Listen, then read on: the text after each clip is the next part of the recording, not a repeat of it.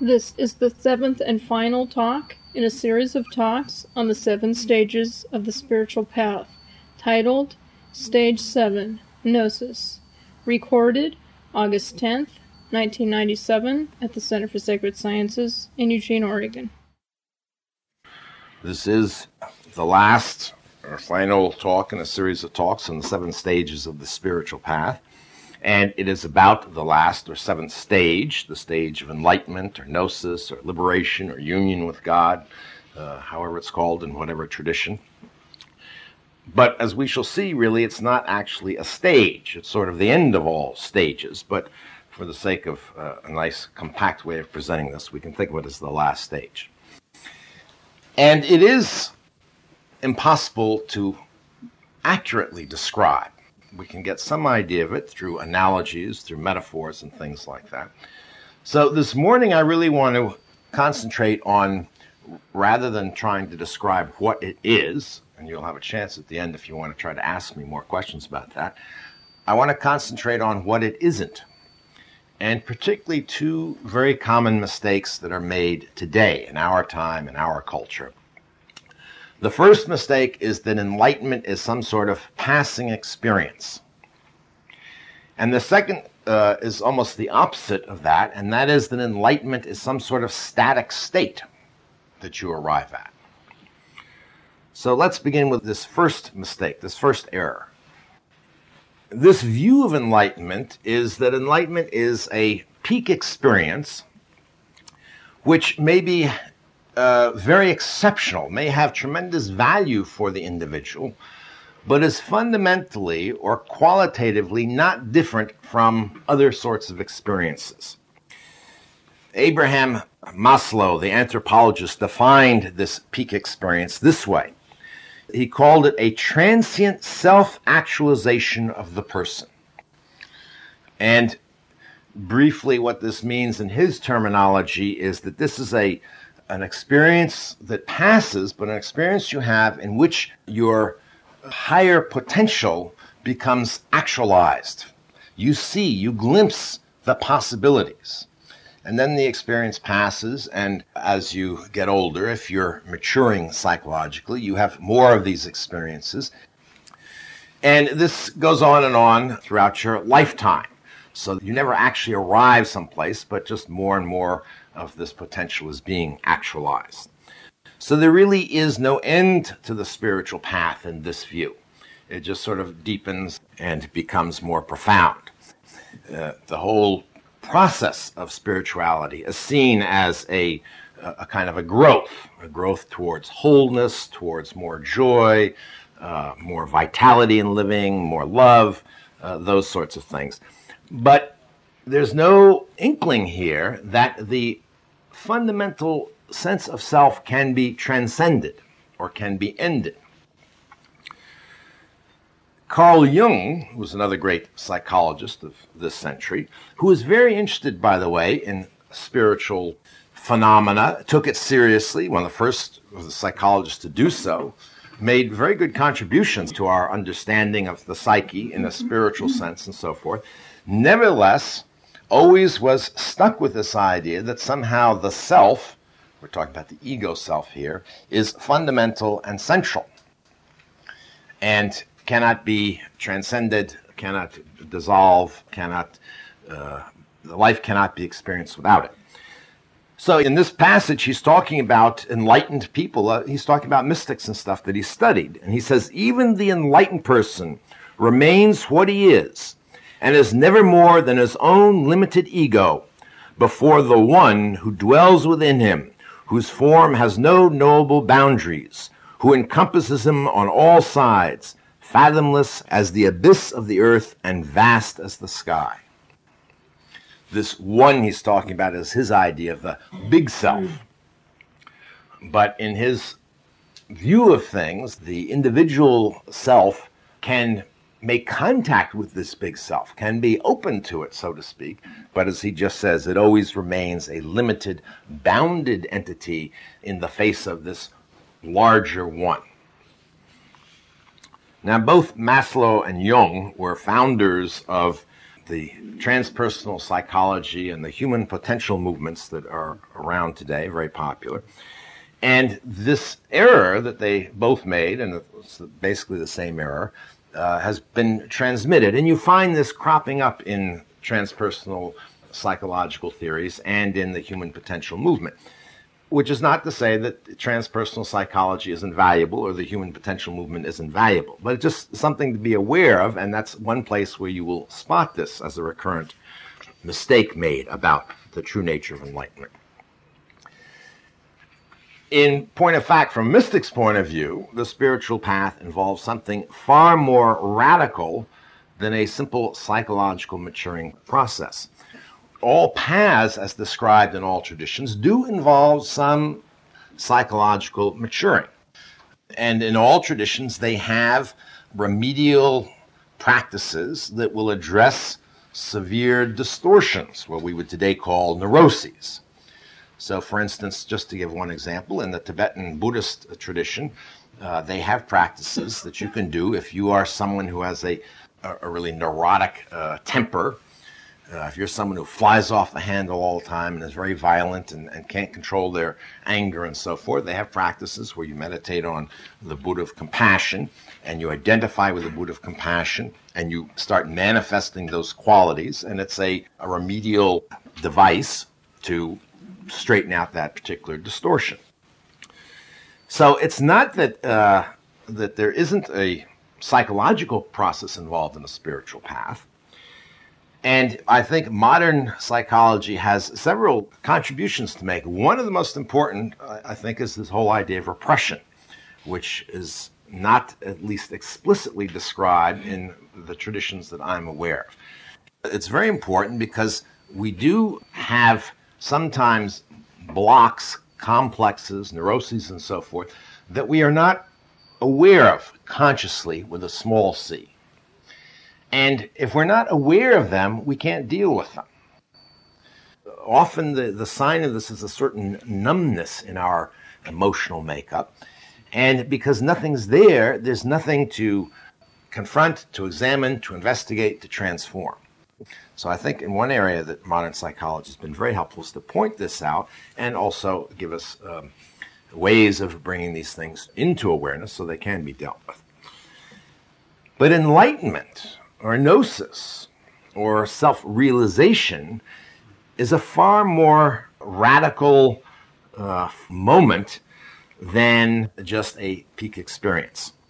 It is a permanent end to the experience of the separation between this ego and this one, in Carl Jung's terms, or between the I and other, self and world, subject and object.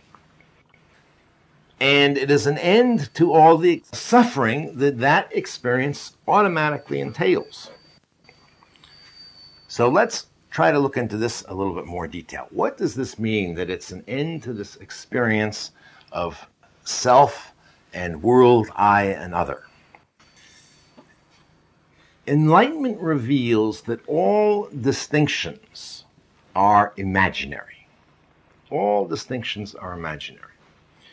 Here's how the great Hindu sage Shankar described it. He says, "You, I, this, such ideas of separateness originate in the impurity of mind. But when the vision of the Atman, the Supreme, the Absolute, the One without a second, shines forth in Samadhi, then all sense of separateness vanishes, because the reality has been firmly apprehended." Does everybody follow that? These distinctions we make, you, I, this, and so forth, he says, they originate from the impurity of the mind. They aren't real. They are created by the mind. And what gnosis, what enlightenment, what he calls the vision of the Atman here, is the apprehension of the reality, the true nature of all this experience, which is not truly divided up and distinguished into separate objects. I said last time we used this example of uh, the waves and the ocean, that our minds can distinguish waves from ocean, but in reality, fundamentally, they are not distinguishable. And the same thing applies to all the distinctions we make, even the most fundamental sorts of distinctions. And this is something that you can investigate and should investigate on your spiritual path for yourself. For instance, the distinction between sound and silence. Does everybody hear the car?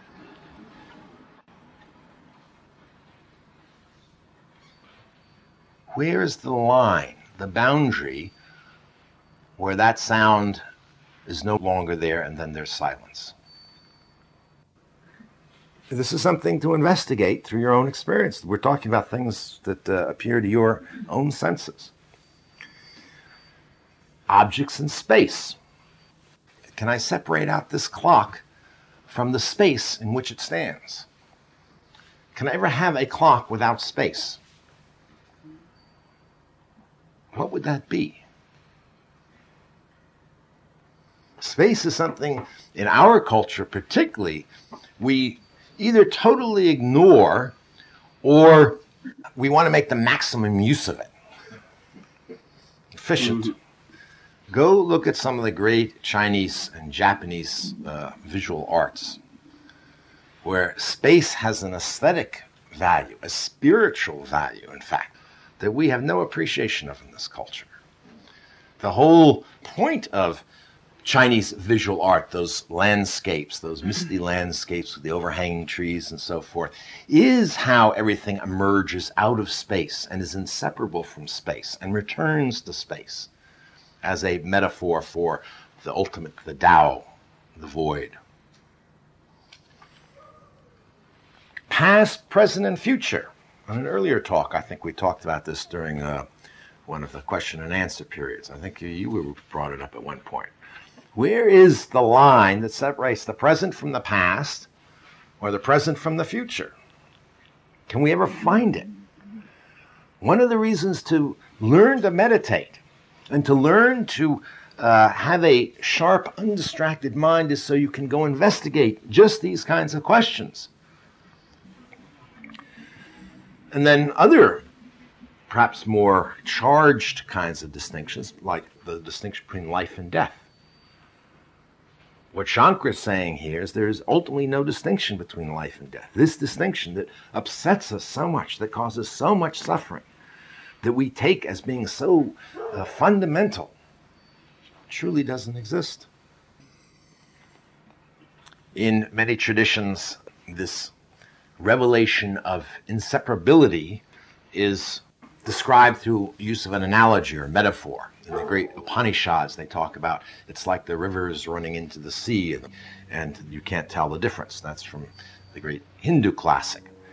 Listen to Teresa of Avila. Here's what she says. Here it is like rain falling from the heavens into a river or a spring. There is nothing but water here, and it is impossible to divide or separate the water belonging to the river from that which fell from the heavens.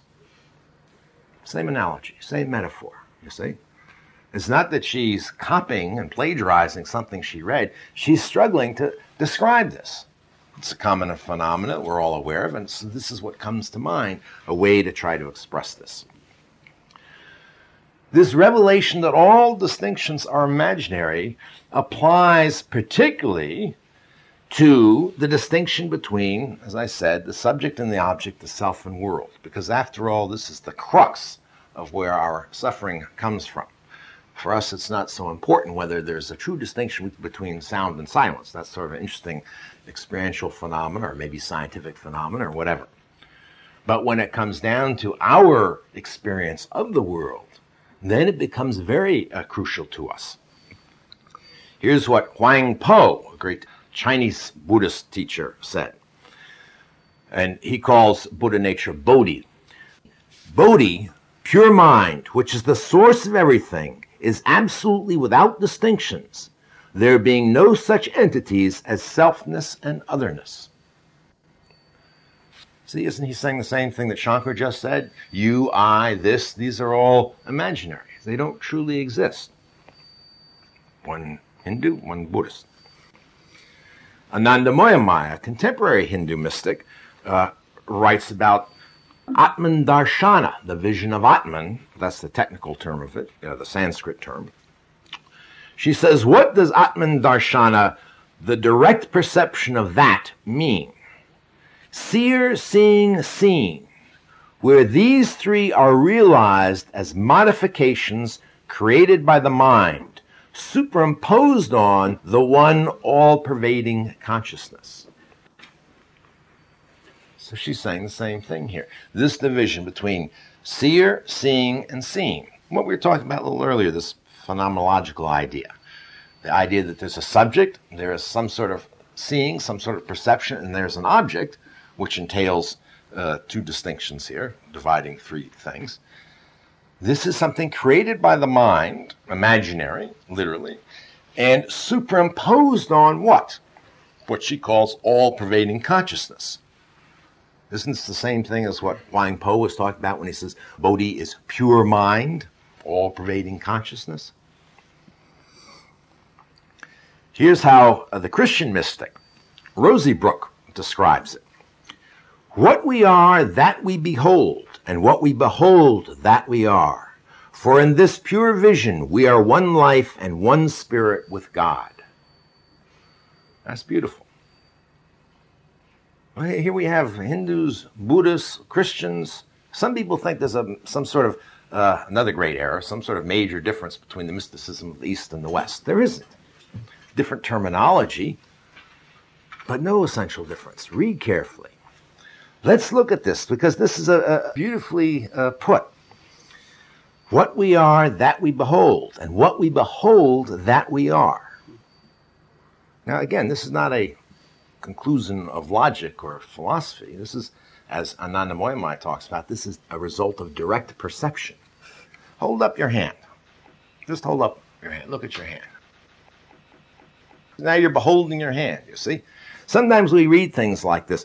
What we are, that we behold, and what we behold, that we are. And we think, how beautiful that sounds. We never bother to try to see what this actually might mean. So, that's what you're beholding, your hand, right? Right? Now, in our culture, and this varies, by the way, from culture to culture slightly, we would say, yes, actually, in some sense, we are what we are beholding when we're beholding our hand. That is us, part of us anyway, right? So we get some idea of how this could be true, that what we behold, that is what we are. But now, don't, don't lower your hand now. We're going to continue this experiment. Boy, you know, experiments take time. You can't just rush through them. Now, let your gaze go past your hand and fall on some object, like uh, I'm looking at the crossbars of the window over there. Maybe some of you are seeing the fireplace or the wall or that mirror or some of the objects on the mantelpiece. Now, look at that, whatever it is, that object. Are, is that what you are? Well, you see what Ruysbroeck's saying. What we behold, that we are. You're looking at yourself. If you're looking at the wall, you're looking at yourself just as truly as you are when you look at your hand. If you're looking at the, what's up there, those flowers up there, you're looking at yourself. If you're looking at the floor, you're looking at yourself. It's not just beautiful things like flowers and trees. If you look at a pile of uh, doggy doo-doo, you're looking at yourself. If you look at down the outhouse toilet that some of our retreatants do when they go on retreat to see if they can see the Buddha at the bottom of an outhouse toilet, it's a very good practice, don't laugh. Very few people ever think to do that. They hear all this talk about, you know, the Buddha's a pile of dung in the courtyard, but they never go bother to look to see if that's true. That, but you're looking at yourself. This is not a bit of poetry here. What we behold, that we are. This has a literal meaning for a mystic. It's a question of direct perception. Gnosis puts an end to this experience of being a separate self. This is vital. This is what Carl Jung didn't get. Lalleshwari does this beautifully. She was a sixteenth century Kashmir saint, I believe. I sometimes don't have a good memory for dates, but somewhere in there, give or take a couple centuries. When the sun of knowledge rose, the dew of ignorance disappeared. When I realized my oneness with the name of God, my I-ness was obliterated, and Lali found peace. This sense of I was obliterated, this fundamental sense of being some sort of separate entity in a world.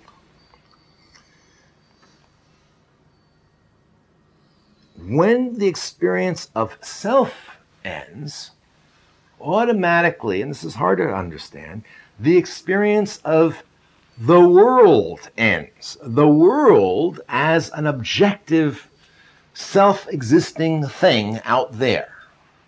This is the part that really uh, mystifies people when they read mystics talk about this. Rumi, for instance, says, "The pillar of this world, O beloved, is heedlessness. Wakefulness is this world's bane. Wakefulness comes from that world. When it prevails, this world is laid flat." Now, in his terminology, he's a Sufi, heedlessness is ignorance. It's not paying attention, being ignorant. Ignoring is what ignorance literally means, to ignore reality. Wakefulness is enlightenment. What Bodhi means, what Buddha means, is someone who's awake, the awakened one, a very common metaphor in all traditions. So he's just talking here about ignorance and enlightenment. And he says, listen, the pillar of this world, what supports it is, is heedlessness, ignorance. This world, meaning the way we experience it as an objective thing. When wakefulness comes, this world is laid flat. It vanishes. It disappears. This experience vanishes and disappears. Here's what Shankara exclaimed after his enlightenment. He says, "Where is this universe? Who took it away? Has it merged into something else? A while ago I beheld it. Now it exists no longer. This is wonderful indeed."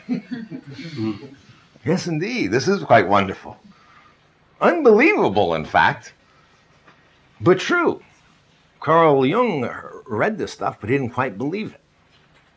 And he didn't go on his own path far enough to discover it. This universe is the universe of our normal dualistic experience. It vanishes. Now, there's even a twist to this, because actually this universe never existed in the first place. It's not like something is actually vanished or changed. It's like a realizing that something you thought was real is not real, will never be real, but has also never been real. So, uh, Longchenpa, a great Tibetan Buddhist, says, "In the ultimate meaning, there is no samsara and no one wanders in it."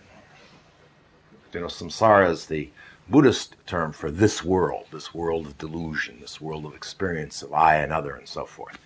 And so the whole Buddhist cosmology is built around this idea that we're stuck in samsara and then we'll leave samsara and we'll go to nirvana someplace. And then uh, bodhisattvas spend their career helping people empty samsara, as they call it. And so the, the sort of the cosmic task is to empty samsara of all these poor wandering beings. But what Longchenpa is saying, in the ultimate meaning, there's no samsara, and no one was wandering in it. Interesting, huh? Now, when people read things like this, especially Westerners, and especially scholars in the West, when they were first exposed to this, they thought this was awfully nihilistic.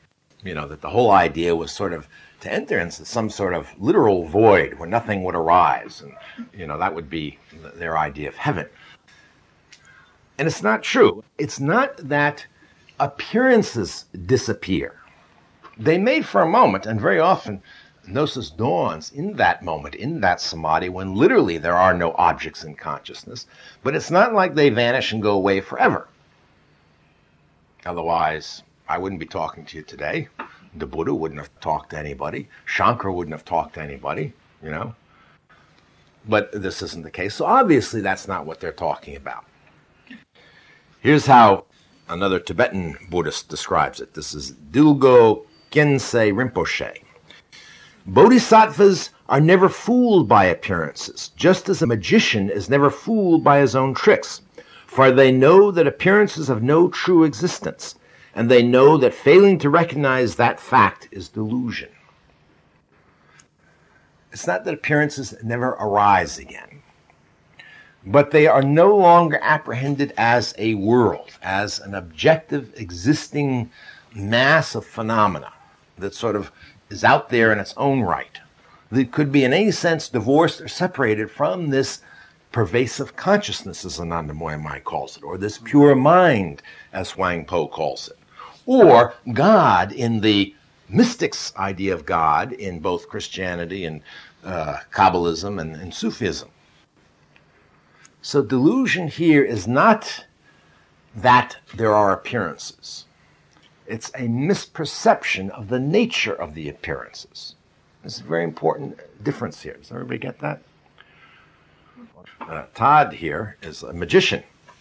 And one of our retreats, I had Todd bring along his bag of tricks, and he did a bunch of tricks for us. Some of them were quite startling, and one in which he made a cup rise and float around the air. Who was on that retreat? Does anybody remember that? Wasn't it? Wasn't that good? Mm-hmm.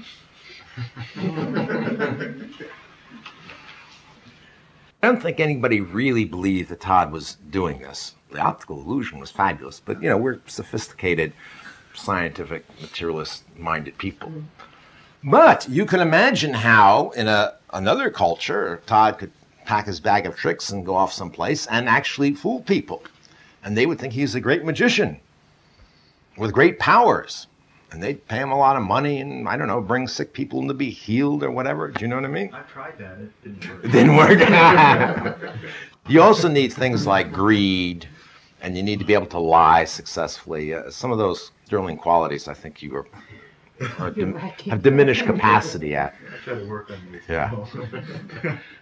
In any case, God would never be fooled. Do you see what I mean? So here, he could create an illusionary world for people. He might even start de- developing a cosmology to explain how this works, you know?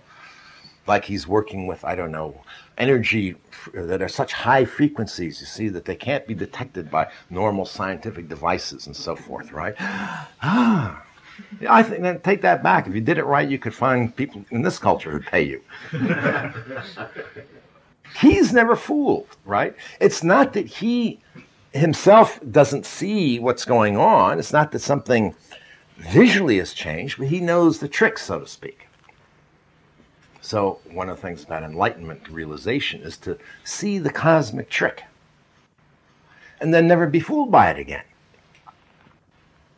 Enlightenment, finally, then, is not any sort of experience, whether a peak experience or whatever sort of experience, that passes away with time. It is possible, as I've said before, to have what I call a Gnostic flash, a, a sort of a glimpse.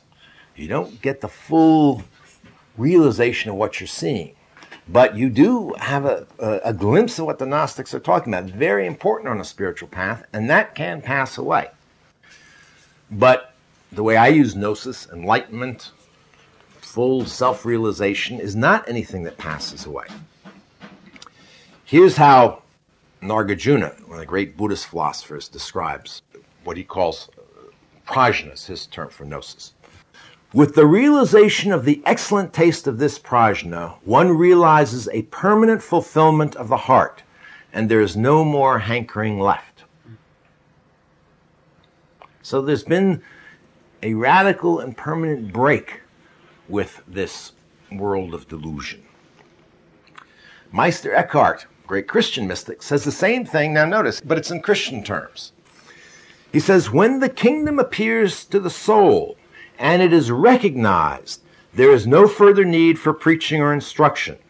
It is learned enough and has at once secured eternal life. He's saying the same thing, except he's putting it in terms of internal life and the kingdom of God and so forth. Lalleshwari says, when at last I found him, I saw that he was not different from me. Then my heart became full, my seeking ended, and my understanding was complete. Now notice, she says almost exactly what these other two have said. First of all, she says, then my heart became full. Nagarjuna says, one realizes a permanent fulfillment of the heart. She says, my understanding was complete.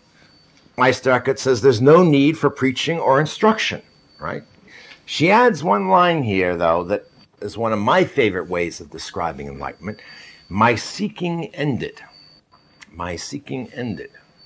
And I think this is one of the best ways to describe enlightenment. It's not that you gain something new, it's that something comes to an end. And I've often tried to describe this in terms of my own life. And this morning when I was going over these notes, and I was trying to remember the past, sometimes it's very hard for me to sort of put myself back in there or, or dredge this up. But I made a concerted effort this morning.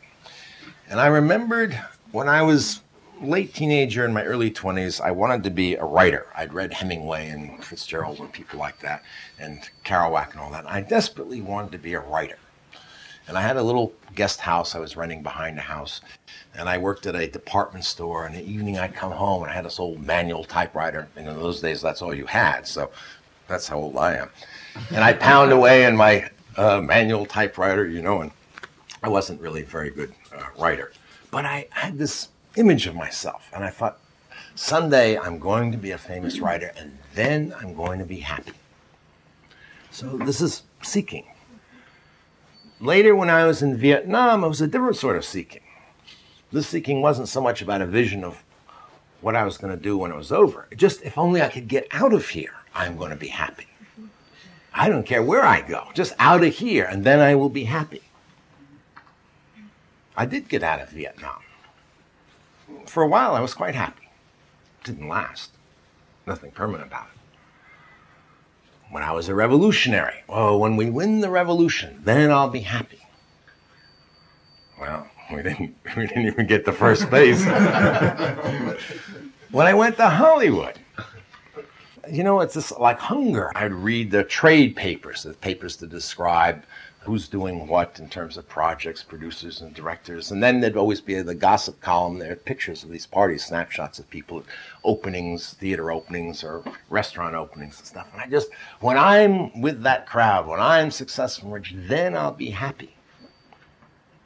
This is what I mean by seeking. Now, not only do we have this writ large in our lives in terms of big themes that dominate periods of our life, like these did in those periods of my life, but we have it in each day. Just watch yourself. Maybe uh, uh, you're planning a vacation. We're going up to Portland for a few days later in the month. Then we're going to eat out some nice restaurants. Oh, that'll make me happy. Yes, we'll go back to that Italian restaurant we went to last year, and then I'll be happy. Even when you uh, wake up in the morning and you survey your day, and maybe you have some unpleasant chores to do in the morning, some errands to run out, some people to see that you're not looking forward to. But maybe for lunch, you're going to have lunch with a friend of yours at the French Horn where you love the espresso coffee, right? So in the morning, you're thinking, oh, well, I'll just get through the morning and then I'll be happy when I get here to the French Horn with my espresso coffee, right? Even down to momentary things where you're brushing your teeth. And if you don't like to brush your teeth, you say, well, just as soon as I finish brushing my teeth, I'll be happy again. Watch how that seeking works in your life. How it permeates every moment, this grasping, this seeking. In the next moment, I'm going to be happy. If only I weren't here, if only I were there, if only I didn't have this, but I did have that. Constantly driving our lives. At least it did mine. So much so that it seemed, I mean, perfectly natural. There didn't seem anything wrong with it. It was unthinkable that you could live in any other way. That seeking comes to an end. There's no more a quest for happiness. Why? Because you are happy. You are that consciousness that is always happy. It's already there. By the way, it's already there for all of you right now. Nothing to be attained, just something to be realized. Just something to be recognized, as Meister Eckhart says. Boom, that's all, just recognized. Part of that recognition is, well, you're already happy. Why would you go seek happiness? That doesn't mean that there isn't seeking in terms of, I seek knowledge, relative knowledge, in order to improve my teachings. I go read books, I go look things up. I seek relative knowledge about cooking in order to cook for Jennifer and I. So I'll go look up a recipe and try to get it right and all that. But it's not for the idea of becoming happy. A better way to express it is to express happiness. And we all, again, know moments like this. We just don't recognize what's going on. I don't think there's anybody here who hasn't at some time just been happy and burst out singing just because they were happy, or got up and just started dancing because they were happy. And if you said, why are you doing it? You wouldn't say, I'm doing it in order to become happy. You'd say, well, I'm just happy. That's why I'm doing it. You see the, the difference here? Gnosis is not a self-actualization in any sense of the word. It sounds a little bit like this self-realization that the Hindus use. Atman is the word in Hinduism, which is translated into English as self. This is self with a capital S. It's not ego self. It's self that is that Brahman, that pure consciousness. And self-realization, to realize that you are that self, not that little limited ego that Carl Jung described in the presence of this one, but in fact that is precisely uh, what self-realization is. Oh, I'm not this, which is just a personality pattern. I am that, that one that he said, well, that you can never jump this boundary. That is self-realization. It has nothing to do with the actualization of some limited ego personality. Really, you could say Gnosis is the destruction of that ego self, or to be more precise, the destruction of the delusion of that self. Again, it's not like there was any self there to begin with that actually gets destroyed. It's the destruction of the misperception. It's the destruction of the delusion that Todd can make glasses rise in the air. There's nothing there to actually be destroyed. You see, it's something you've superimposed on a situation. You've read it a certain way. You've assumed something about it. And you've built a whole story in your mind about Todd doing this. And once you know the trick, you see exactly what you saw before. So what's destroyed is your delusion, your ignorance, your misperception. Does everybody see what I'm talking about here? This is why Rumi says, "The madman's star has been eclipsed. He has fled from my commotion. I have mixed with death. I have flown into non-existence. I have been delivered from this ego and self-will. Oh, alive or dead, what an affliction." Ego and self-will. The madman's star has been eclipsed. We're all nuts under delusion. That star has been eclipsed. He has fled from my commotion. This, this deluded being, this self, is gone. I have mixed with death, spiritual death, mystical death. I have flown into non-existence. This being that seemed to be there is poof, just like Shankar said about the world. Poof, where to go? I have been delivered from this ego and self-will. Very precisely. Okay. The second, an opposite error, is that enlightenment is some sort of static state. And we imagine the Buddha, or we see pictures actually of the Buddha sitting up there, and he's far removed from the sufferings of the world. You know, he's maybe on top of Mount Muru and everything. And the suffering beings are, are calling to the Buddha to help them, liberate them from samsara, drag them out, and he's in the samadhi, but it just, he wavers it a little bit, just enough to get a few words out of his mouth, you know, out of compassion to help people. But he's basically in the samadhi. This is a totally mis- guided image about what enlightenment is about. And if you hold on to this image, you are definitely going to be disappointed when you meet in-flesh teachers, because none of them will live up to this image. Certain teachers do try to live the image, the archetype of their culture. And this is a concession to people's delusion. But if you look at the personalities of mystics from all over the world, you see they're wildly different. Ramana Maharshi lived like a renunciate. He had, like, you know, one loincloth and stuff like that. He actually, when you dig into his life a little bit more, you realize not quite like that. He also read the morning newspaper. He liked to read the newspaper. Jesus was a party animal, you know. He, it's in the Gospels.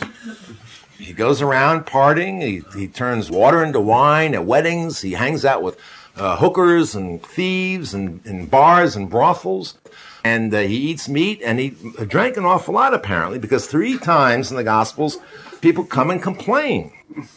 And twice the disciples of John, who was more like uh, Ramana Maharshi, renunciate. He lived out by the River Jordan, and he ate thistles and things. And they came, and they said, our guy, he's a renunciate. He lives, you know, like a holy life. Your guy is, you know, slurping up the meat and slurping down the wine. What's going on? And Jesus doesn't deny it. I don't eat any meat or wine. He says, no, no. He says, he says, wisdom justifies all her children. He says, you know, John comes, and he doesn't eat any meat or drink any wine. He lives out there, and you think he has a demon, meaning he's cuckoo, and you know, in their lingo. You think he's crazy. He says, I come, and I eat meat, and I drink a lot of wine, and you call me a, a glutton and a, a drunkard. But, you know, wisdom justifies all her children.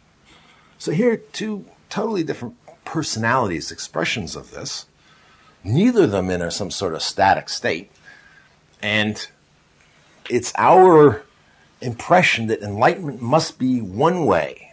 And we go around with this image, and then, of course, the people we meet don't fit the image. So maybe they do at first. Oh, well, they finally found our teacher. And then we find out, gee, you know, the teacher has fixed their ears. You ever see the Dalai Lama, you know? You can't be enlightened. And we go looking for somebody else.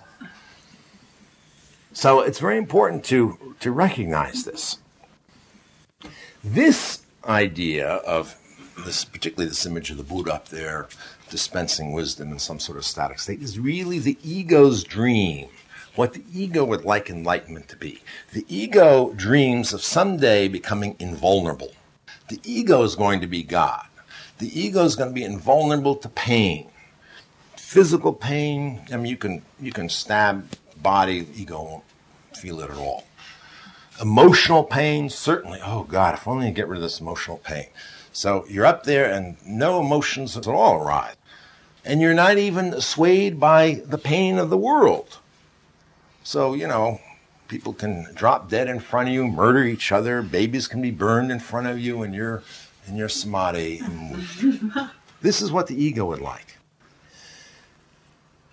One of the reasons that we mistake enlightenment for a static state is that certain meditation practices aim at attaining certain states. So one of the first things you do, if you're a Buddhist, for instance, you start a meditation practice, you try to learn to attain what's called calm abiding. It's a state where the mind is single-pointed and is not distracted. So that is a particular state. And once you get into that state, then you can use that serviceable mind to go investigate things like, you know, where's the distinction between the past and the present and the future, something like that. But that's not a permanent state. That state will pass. All states are impermanent. All things are impermanent, even very subtle things like states. They all pass. Even though it may seem like they're around for a long time. If you go down to Southern California and you arrive there in June and you look up at the sky, ooh, there's blue, sunny skies. And through June and through July, and you think, well, this is it, I've arrived. But it'll pass. The weather changes, the rains come. Sky in the wintertime gets lead and gray, just sits there for months and months. Every state changes and passes. So this description of certain states which are valued on a spiritual path, valued because in those states there's opportunity to have a kind of insight you can't normally have, are themselves temporary, are themselves relatively useful. And we make this mistake of saying, oh, well, then a spiritual path must be aiming for some sort of permanent state. So, for instance, in Tibetan Buddhism itself, where they talk about the first thing to do is attain the state of calm abiding, they describe enlightenment as abiding in non-abiding. Abiding in non-abiding. What does that mean? It's a teaching precisely to knock out this idea that there's any place to go to abide, any nirvana to abide, and anywhere to abide. Listen to Ibn Arabi, great Sufi. He says, the people of perfection have realized all stations and states and passed beyond these, so they have no attribute and no description. The root of this knowledge of Allah is the station reached ultimately by the Gnostics, That is no station. Mm. Sufi, Muslim, Tibetan, Rinpoche. What is saying? Abiding and non-abiding. The station of no station. Here's Saint John of the Cross, Christian mystic. Turning from one's own mode implies entry into what has no mode. That is God. People who reach this state no longer have any modes or methods of their own. Abiding and non-abiding. Station of no station. It's not that thoughts no longer rise, emotions no longer rise, feelings no longer rise. It's just like uh, appearances arise in what we used to call the objective outer world. Appearances also arise in the inner world. In fact, this is one of the things. There's no difference anymore. Emotions arise, thoughts arise.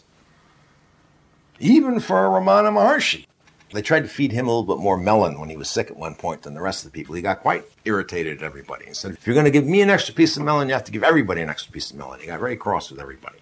Well, they were surprised to see he got angry. It's not that these things don't arise, but they're no longer identified as belonging to some I. Here's how the great Taoist sage Chuang Tzu writes about the perfect sage. His mind is content with being in whatever situation it happens to be. Sometimes he's coldly relentless like autumn. Sometimes he's warmly amiable like spring. Joy and anger come and go as naturally as the four seasons do in nature. Keeping perfect harmony with all things, which endlessly go on being transmuted into one another, he does not know any limit. The difference is, from my experience anyway, there were certain emotions I didn't like, certain states I didn't like, certain thoughts I didn't like. Those were bad. And then there were certain that I did like, and those were good.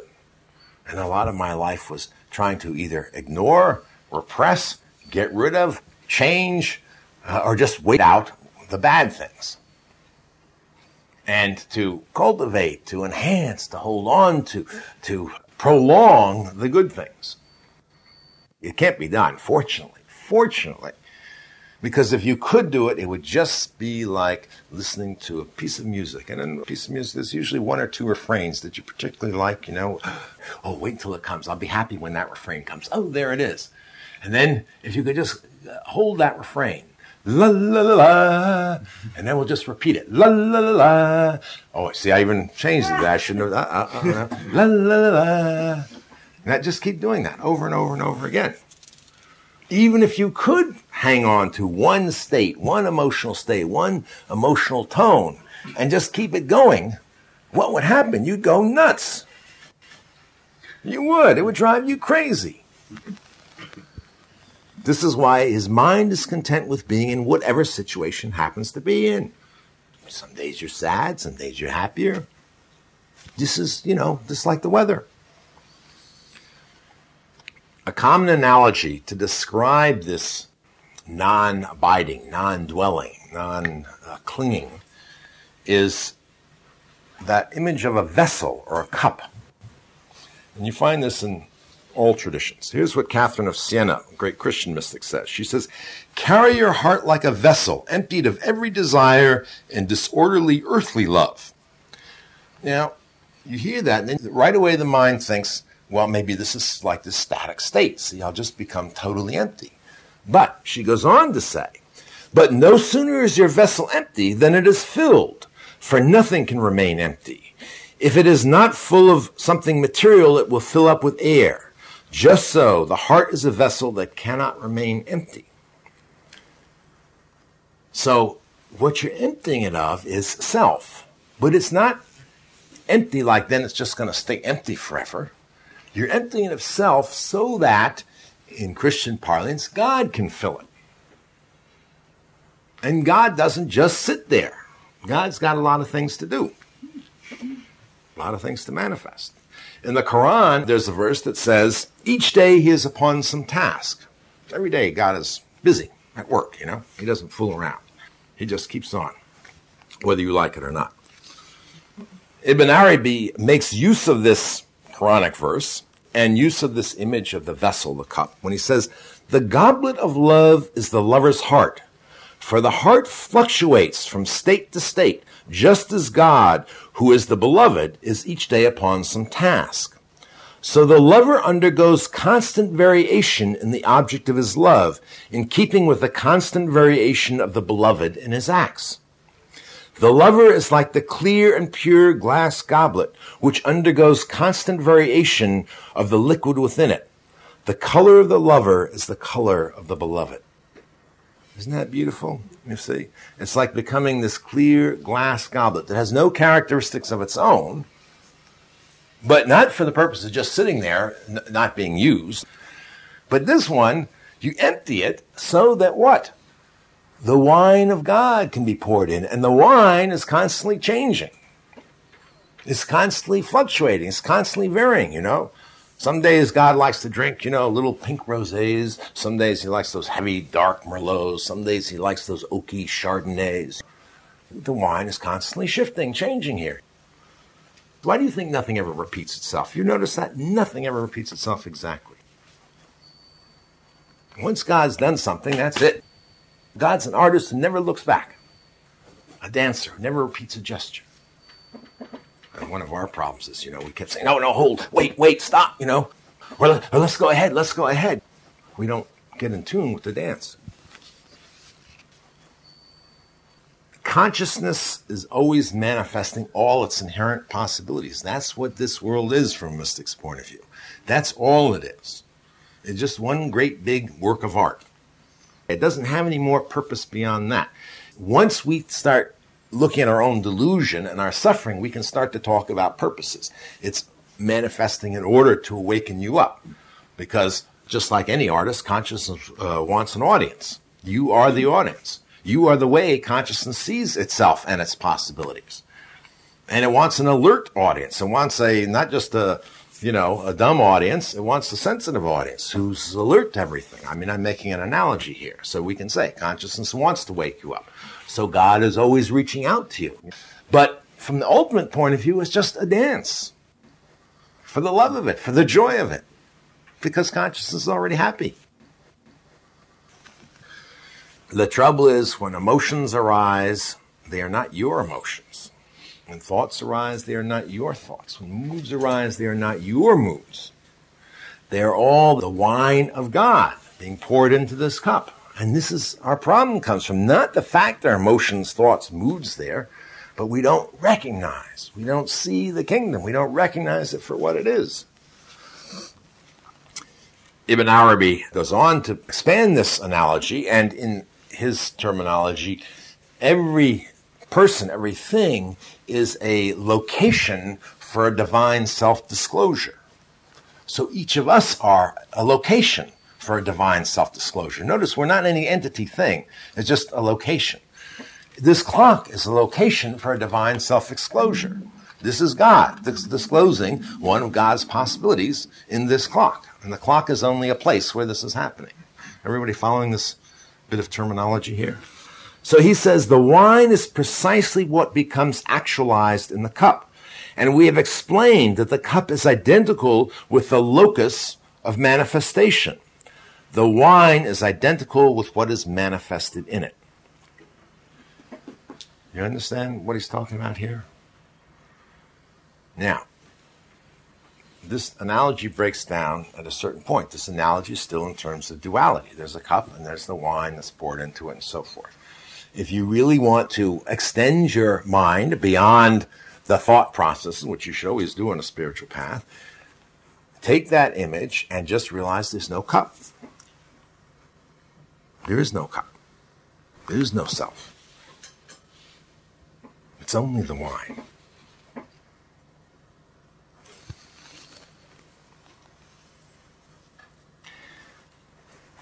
So, enlightenment is not some passing experience, a wonderful peak experience of self-actualization or anything like that. It's not a static state that you finally arrive someplace and there you are and now you're immune from all the toils and troubles of the world. So what is it?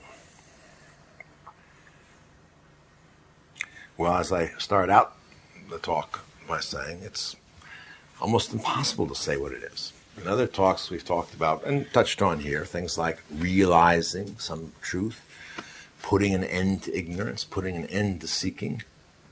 But really, what's it like to be enlightened? This is a question I used to ask on my path all the time, and I used to imagine all sorts of things. One of them was uh, everything would become transparent. You're like a scrim on the stage. It's a curtain that, depending on the lighting, you can see through it or not, and the lights would shift, and behind that would see the Platonic archetypes of forms of things. That's what I used to think. What's it like? Well, I'm going to give you a demonstration. Everybody ready?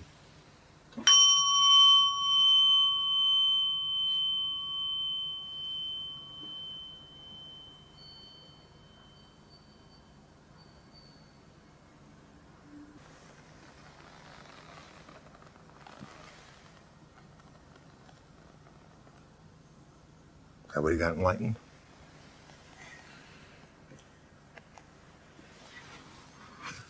I'm always hopeful. Don't be discouraged. Don't be discouraged. I just gave you a, a version of a very ancient teaching. Buddha gave this first two thousand five hundred years ago, a slightly different version. He appeared in front of a thousand monks. They're very advanced, by the way, with a flower. And he twirled the flower. Only one in the very back got up and laughed, bowed, and thank you very much, and went off. Only one. So you missed the absolute teaching here in the ringing of the gong, but you got a very valuable relative teaching. This is why we need a spiritual path. In the absolute sense, nobody needs a spiritual path. It's right here, right now, right here. The ringing of the gong. Did anybody hear that dog barking earlier while we were meditating? One description, a beautiful description I read of a from a Buddhist, uh, Tibetan Buddhist. Yes, this was a, a guy who'd been very advanced. He'd been studying uh, for years and years. He's an advanced scholar, advanced meditations. He'd gone on retreats. And one day his master called him out. It was at night outside the monastery. And I forgot what his name was, but let's call him Jamgon. He says, Jamgon, come out here. He says, they tell me you haven't uh, realized Buddha mind yet. And the guy says, no, I haven't. He says, well, that's silly. Sit down here with me. Sits down. He says, now, you see the stars there? He says, yeah. He says, you hear the temple bells going, right? Yeah. You hear the dogs barking? Yeah. That's it. And then he says, and then suddenly all entanglements dropped away and da-da-da-da-da-da-da. There's nothing special in that sense. It's always just below the surface. In fact, that's even too far. It's not there. It's closer than that. Closer than that. But since we don't get it, well, then we start looking for it. That's how a spiritual path is born. However you go about it, whatever investigations you make, you know, you start to investigate, you realize your mind's very distracted. You think, oh, well, she better settle my mind. So you spend some time meditating this and that. You start realizing the causes of your suffering is, is selfish behavior, so you adopt precepts and, and start practicing that. All the spiritual path grows organically out of our very perception of the obstacles that stand in our way of seeing what is absolutely present right now. So, on one hand, yes, no spiritual path, in principle, in theory, is necessary. As a practical matter, you just have a demonstration of why it's necessary. No problem with that. Don't be confused about it. Finally, let me leave you with these words from Jesus. Ask and you shall receive. Seek and you shall find. Knock and the door will be opened for you. For everyone who asks receives, and he who seeks finds. And for him who knocks, the door is opened. Enlightenment, gnosis, is not the result of some cause, so it cannot be predicted in the sense that you can predict, uh, I don't know, that water is going to boil at a certain temperature, so you can go out and put the fire under the water and at a certain temperature it'll boil. It's much closer to uh, quantum mechanics, where there's a probability, certain states, uh, certain stages of path, uh, certain life situations, the probability gets higher, but it's always a spontaneous event, or in some traditions described as an act of grace. And yet, having said that, there's truth in Jesus' words that in a certain sense, if you seek, if you knock, it will eventually be open. It's guaranteed. You have to drop all time expectations. A lot of people go on a spiritual path, they knock, you know, once, they knock again. Well, this doesn't work, and they go try something else. Jesus didn't say anything in here about seek and you shall find within one year. A knock and the door will be open to you after three knocks. But he did say if you keep looking, if you keep seeking, if you keep knocking, you will find. And that is true. So, does anybody have any questions, comments to make? Yes? I have a hard time, I don't know if it's grasping or accepting the premise that you put forth, um, that if you get to a, a certain state, then the universe will vanish, poof, because it's simply a perception and, and it's not a reality. It seems that, and that would be based on my limited mind, that it's easier to accept perhaps that you could say the limitations of this universe or this misperception would vanish. Because if, if we're not interrelating and interacting with what we have here and now, it seems as though there there isn't any any kind of um, motivation or anything driving us or pushing us to try to change to even get to the point where the universe would poof vanish. So I don't know if that's if that's kind of an analogy, or if that's if that's a, something that that people are describing is actually happened. And I don't mean in the real sense that we're just not here anymore, but that's right. Hard for me. It seems to me there are two aspects to your question. First has to do with motivation. And it is, at least was true in my case, the motivation to go on a spiritual path. In fact, the motivation for everything in life was always present suffering. Mm-hmm. So suffering in the moment, uh, then the motivation was to move on to the next moment, which would be less suffering or no suffering, or a motivation where I was in some place where there was no suffering, even some, some joy or whatever, but then the motivation is to avoid future suffering, to try to hold on to that. So suffering is always in there as a motive, you know, mixed in. And in that sense, it's just a matter of, I don't know, fact as far as I can see, everybody's motivated by suffering. Some people, it's interesting, then say, well, gee, when they stop to think about it, if there's an end to suffering, what would motivate me? What would motivate anybody? Why would anybody pick up the garbage, you know? And all I can answer is what I tried to describe before, that there are ways of being in the world, which I think we've all had a little the taste of at some time in our life, where the motivation is not to end suffering. It's just because you're happy. You just feel like expressing your happiness in some way. So if you want to put it in terms of a motivation, you could say that's the difference between motivation under delusion and enlightened motivation. In terms of this business of the world vanishing, another analogy that's very common in mystical traditions, and it's a good one. Have you ever become lucid in a dream that you know you were dreaming? Probably. Yeah. Well, you've woken up from dreams and realized that in the dream you thought you were in some situation. You wake up and you say, oh, it's just a dream. Okay. It's, it's, it's closer if we think of becoming lucid, but let's just stick with waking up. In a dream, let's say you're being chased by some... Um, mad killer, right? Uh, he's coming at you with a machete.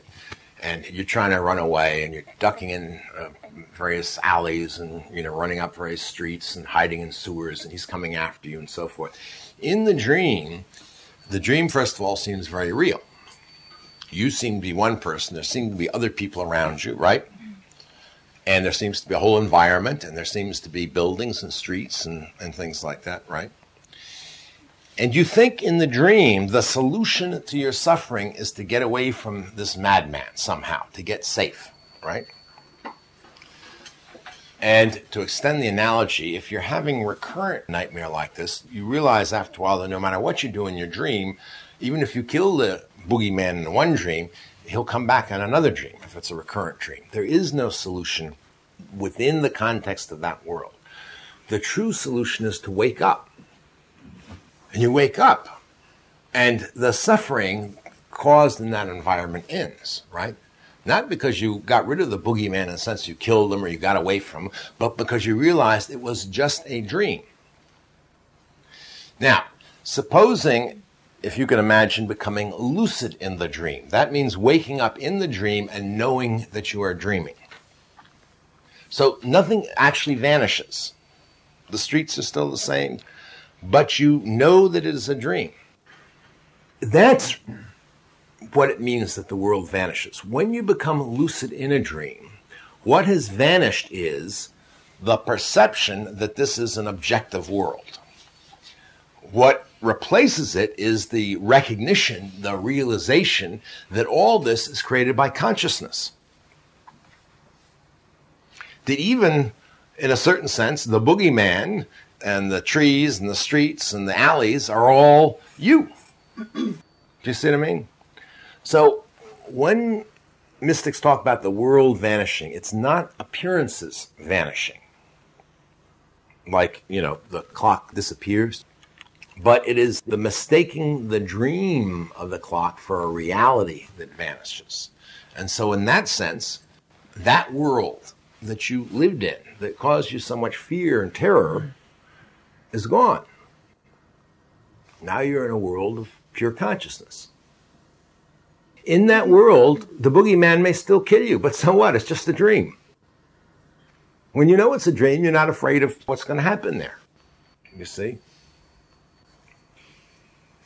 Yeah, I do. And, and just to end that, then I, it seems to me that somehow you, you gain the ability to get to that place, but that you can't stay there. But now you know how to get there. And, and so when I say it's easier to think about limitations, you maybe somehow are able to remove those limitations, but that you would probably return to that place and have to continually do that. I guess mm. that's how I, I see okay, it. Okay, I think I see what the problem is.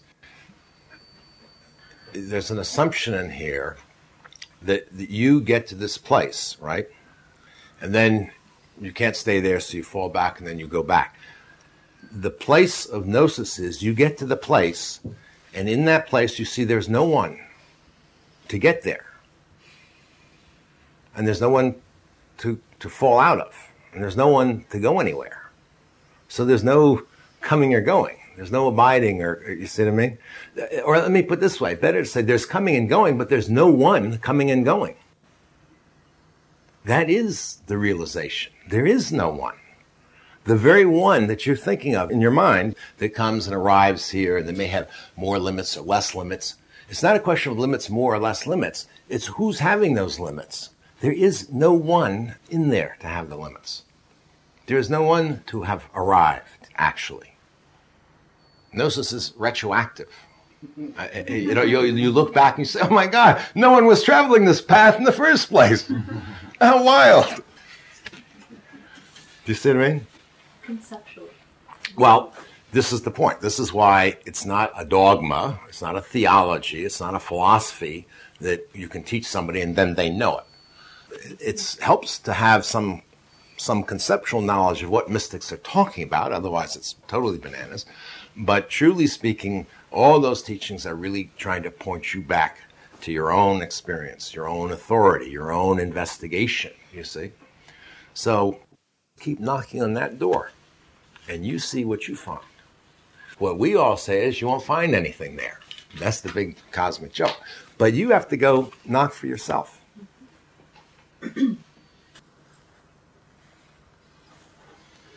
Well, we went on a longer time than usual this morning. Why don't we at least bring the formal part of the morning to a close? And I think we do have some goodies out there. And I know some of you have been waiting here thinking, oh, if only that guy would shut up and I could get out there and get those goodies, then I'd be happy. So now you can test that and see if it makes you ultimately happy. And uh, have a good uh, summer break, and we'll see most of you again in the fall, I hope. Until then, peace to you all. Thank you, Joel. Happy birthday.